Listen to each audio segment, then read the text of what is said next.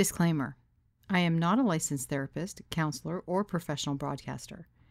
The following are stories from my life and personal experiences and are the property of me. There will be profanity, quite a fucking bit of it, so please keep that in mind along with adult topics and themes. Listener discretion is advised. I've always wanted to say that.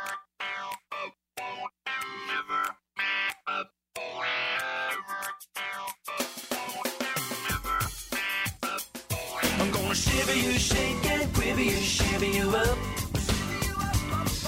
A sign, seal, kiss and deliver you, shiver you up. I'm just a popcorn dreaming, gonna red and back to butter you up. I'm gonna shiver you, shake and quiver you, shiver you up.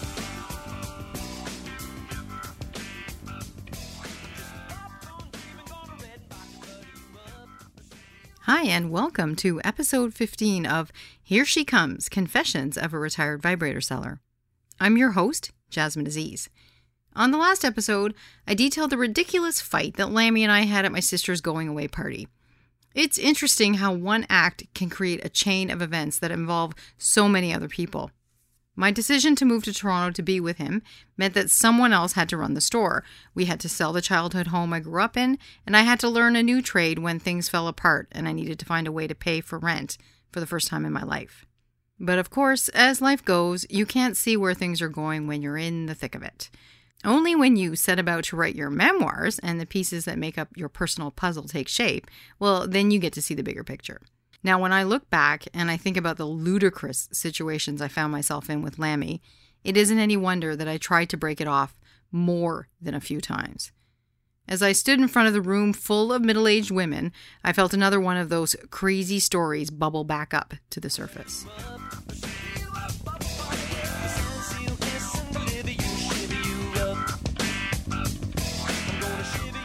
Maybe it was the late summer heat or the wafts of mixed perfumes swirling all around the room as the standing fans blew the air around me that had me transporting back to so many of my memories that had led me to the point where I was in front of these women. Women in their 50s seemed to have more of their personal angst sorted out. There was a quiet confidence about them, an acceptance that I envied. They looked comfortable in their own skin, but it later dawned on me maybe they were too comfortable. I had the sense they were in need of being jarred out of their stagnation and were at the exact point in their lives that they could accept the message for change that I was bringing them. If only I could accept it for myself. I launched into my crotchless panties pitch. I put the white demo pair over my black pants, and before I could espouse their virtues, they all seemed to get very angry at me and wave me forward. Crotchless is fun, I promise, I said. I'm not paying a full price tag for a piece of gitch that's missing a piece, one of the ladies said. Who the hell wants a piece of string up their ass? I can tell you from my own personal experience that wearing something crotchless is a fascinating trick on your brain. Your brain knows you're wearing something, but it's confused because there's this breezy hole where the fabric should be. Move along, Jazzy, Marla said. We're in our 50s. Half of us wouldn't even find the panties between our cracks, and our Mr. Magoo husbands sure as hell wouldn't go looking for them. Can you even imagine Derek's face if he came home and saw me in those? That old fart would have to take out his magnifying glass just to find the opening, stupid old fart. Another woman, emptying the contents of the third wine bottle to go around, chimed in. Yeah, and I can just imagine my Lenny's face if he saw my wrinkled up button nose. He'd probably start chewing on my folded up thigh fat for an hour before he realized he wasn't even close to the zone. There was no whooping and hollering, just quiet acceptance. I studied them closely and wondered if it was a good time for me to share my own story of crotchless adventures, or if it would be wholly lost on them.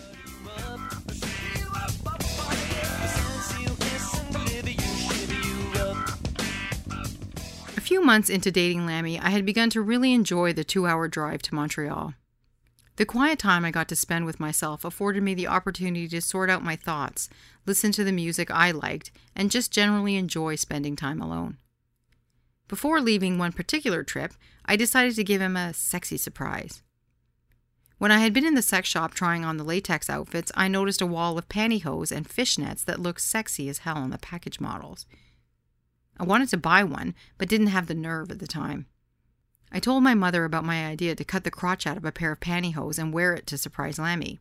Yes, you heard that right, my mother. Since my sewing skills were minimal, she offered to help me stitch a pair, so I picked up some regular nylons and we started cutting and sewing. It was a nice summer weekend. I had packed up my things for the overnight stay and headed off on the highway to Montreal.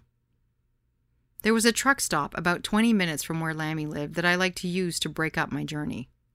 I veered off the highway and went into the ladies' room to slip on the nylons and change my track pants to a short skirt. Just the act of walking to the car started to arouse me. I felt like every person in the vicinity was acutely aware of my heightened sexual aura. That, or they were just staring at the woman who was giggling to herself like an idiot. I sat back down in my car and slowly made my way to his place. By the time I got there, I was fully aroused and ready to go. The sensation of the open air against my skin, coupled with the friction the seam of my skirt was causing, had me ready to pounce on Lammy the moment I laid eyes on him. But what I was greeted with was a surly expression and his face covered in small pieces of toilet paper. What happened to you? I cut myself shaving. I even cut my fucking lip. I'm so pissed right now. I dropped my bag off in his apartment and we headed out in his sports car to get dinner. He mumbled about how horrible his day was and drove with excessive speed. At one point, I stopped thinking about how badly things had gone from my original vision of that night to wondering what the paramedics would think when they found my dead body mangled up in his car, my crotch hanging out for everyone to see. Lemmy, do you have to drive so fast? He didn't respond. He had found himself in a drag race on the highway with a very large gray truck that kept angling to cut us off. Both cars ended up on the off ramp side by side when Lammy looked over and started shouting in French at the gigantic black driver of the truck. I could see the other driver shouting back, pushing his girlfriend aside to get his digs in about Lammy's driving. And then Lammy unclicked his seatbelt. Suddenly, my vision from that night went from mangled up car wreckage to explaining to the police how my boyfriend had been killed in an act of road rage and then needing to hand over my hold up pantyhose and other clothes as I was arrested and questioned. Lammy's hand went on the handle of his door at the same time the other driver began to take off his belt and make his move. Just as Lammy put his fingers on the latch, I saw the girlfriend of the black man turn her head and say something to him, which caused him to stop abruptly and sit back in the car. And just like that, it was over. Lammy wheeled the car aggressively off the main road and seethed the entire time we ate dinner at the restaurant. We barely spoke as the Indian food arrived at our table. The server gave me a look at one point in which I think she was asking if I was okay, all with her eyes. I was mortified by his behavior. The tickle between my legs had turned into a nuisance and felt more like chafing than arousal. We got back into his car and he drove me to a dessert place around the corner from where we had had dinner. As the server left with my order of a piece of Toblerone cheesecake, Lammy leaned over and kissed me tenderly on the mouth. I haven't kissed you since I saw you. I watched his entire demeanor change. His massive shoulders came down from around his ears, and his chest receded from its puffed up state. You were acting like a real dick back there, I said as the cheesecake arrived. I couldn't kiss you when you first showed up because of that cut on my lip. I'm sorry. I lost all my anger, feelings of embarrassment, and disgust at him as the cheesecake hit my lips. The divine smoothness, the simple magnificence of that exquisite dessert had me moaning and almost licking the plate. He held my hand as he drove us back to the apartment. When we got in, it was late. I was tired, fat, and full. All I wanted to do was go to sleep. We sat on the sofa watching some television, his arms around me and his head on my head. We started to kiss, and as his hand went up my skirt, I watched his eyes grow two sizes. I could almost see the wheels turning in his mind. He knew I was wearing nylons, and yet somehow he had access to my flesh. What? But How? I'm wearing crotchless nylons, I said, and watched him take the entire situation in. I've been a real dick tonight. I'm sorry, baby, he said, and began to lift my skirt up higher to see my pantyhose masterpiece. It was that night that he made love to me without ever taking his eyes off my face. He was more gentle and slow than ever before, and so fixated on me that I squirmed uneasily under his gaze. So it wasn't the night I had planned. It wasn't even to be a night I'd have with him ever again, but one thing was for sure it would be a night I'd never forget.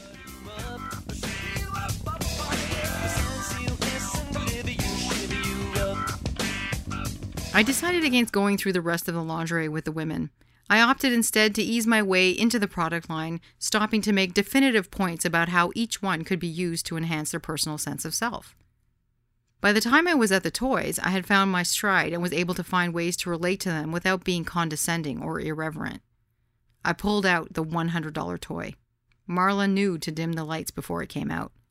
It was the crowning spectacle to my show and capped the evening beautifully. That's it for me, ladies. I want to thank you for being such a great crowd and remind you that every $100 purchase, you get this free gift. Jasmine, the woman with the turquoise scarf interrupted. Spending a $100 isn't really feasible for us. We're all mothers, you know. That money could be spent on a million different things. I paused and made eye contact with each one of them. Why is it that we as women are so ready to drop money on our kids and our husbands and the house, but we won't spend it on ourselves without having a hundred different ways to justify it? If you buy yourself something that truly makes you happy, aren't you then going to make everyone else around you happy as well? They want to see you happy. They want you to enjoy your life. When you're putting yourself first, you're actually putting them first. A happy woman makes a happy household. Am I right? There were a few tender nods. I wasn't expecting a round of hoots and applause like I was Malcolm X, or in this case, Malcolm Sex, but a bit of enthusiasm would have helped. It didn't seem to matter. It couldn't be taken down from my soapbox. Get yourself something that's just for you, ladies. Don't wait for someone else to figure out what you want. You know what you want. Get it for yourself and take the pressure off them. That way, you can really enjoy your time with them and not have the expectation that everyone else around you will be able to read your mind and give you what you want. Just take what you want and be happy. I knew I wasn't talking to them, I was talking to myself. I paused to try to get some kind of reaction. There was none. Well, thank you, ladies, again, and thanks to Marla for being such a great hostess. I'll be in the sales room to take your orders, and please remember what you buy is your business. You don't have to show anyone your purchases unless you want to. I bowed gently and smiled. Before I was fully standing straight, they began to applaud and whistle. I could hear them clapping when I turned my head back and started to dismantle my display. You are the best consultant I have ever seen, one woman said. No one is like you. You are incredible, another said. You should run the company. You're so sweet and so approachable. I feel like I can tell you anything. And they did. They told me about their broken relationships with their daughters. They told me about their strained communications with their mothers. They told me they hadn't had sex in years with their husbands and would have left were it not for the kids. One by one, they told me their life stories. I listened and held their hands, and some of them cried. Some were just happy to be in the sales room with me making an order. And those were the ones who were still sexually active and still in love with their partners, their children, well adjusted souls who were contributing to society. That night, though, they all had one thing in common the desire to treat themselves to whatever they wanted. Marla, I keep looking at the sales figures and staring. I can't believe it. I've added it up four times. You had an incredible party. Your total is $1,750. It's my highest party to date. Jazzy, honey, you've changed so much since the party you did at Brenda's. You're even better. You are really good at this. I'm just so happy that things are working out for you and your beau. Maybe it was the fatigue and the fact that it was close to 1 a.m. when Marla came in as the last sale, but I started to cry. I'm glad you had a good time, I sobbed. What's wrong, baby? Marla pulled me into her chest and stroked my hair. I could smell roast beef on her apron. Nothing. I'm, I'm just tired. I'm just really tired. It's been a long night. In my head, I added, and my family hates my boyfriend, and I'm probably making the biggest mistake of my life moving to Toronto to be with him. I couldn't find the words to share my own story with Marla, even after so many of her guests had shared their very souls with me. Marla didn't push. She held my hand while I sobbed, and once I collected myself, she placed her order. Her husband Gilles had come home and quietly helped me carry my bags to the car. He's a quiet one, Marla said to me as she watched him, but he's a good one. We watched him gingerly close the trunk of my car and pass me back my keys. He smiled softly at his wife, and they exchanged a glance that, though it was only a split second long, spoke volumes of the lifetime of love and respect they had for each other. I envied their quiet but solid affection. Thanks for the great night. Almost two grand. Hard to believe when I walked in. I thought it was barely a $400 party. What did I tell you, Jazzy baby? Marla said, extending her embrace to me. It's all about the levels.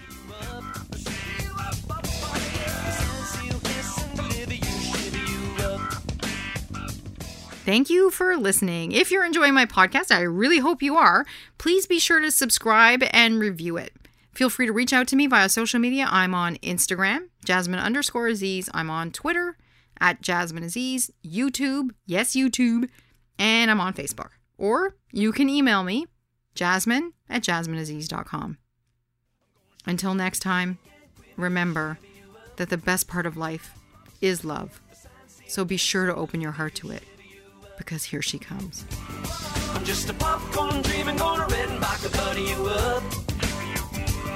I'm gonna shiver you, shake and quiver you, shiver you up.